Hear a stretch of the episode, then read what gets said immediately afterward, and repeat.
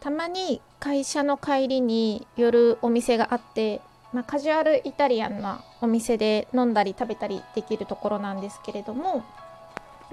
まあいつもね外食する時って大体私結構値段を見るんですよ。あこれはいくらでこれはいくらで組み合わせるといくらぐらいかとかでそのお店も例外なくて、まあ、夜に行くのでお得なねランチセットとかがないんですよ。まあ、単品であこれくらいの値段かみたいな値段を気にしながら注文するんですけれどもその日はなんかやさぐれた気持ちになってて、まあ、やけくそだみたいな感じであの合流してやれと思って、まあ、そのいつも行ってるカジュアルイタリアンのお店に行って値段を見ずにね食べたいものを全部頼んだんですよ。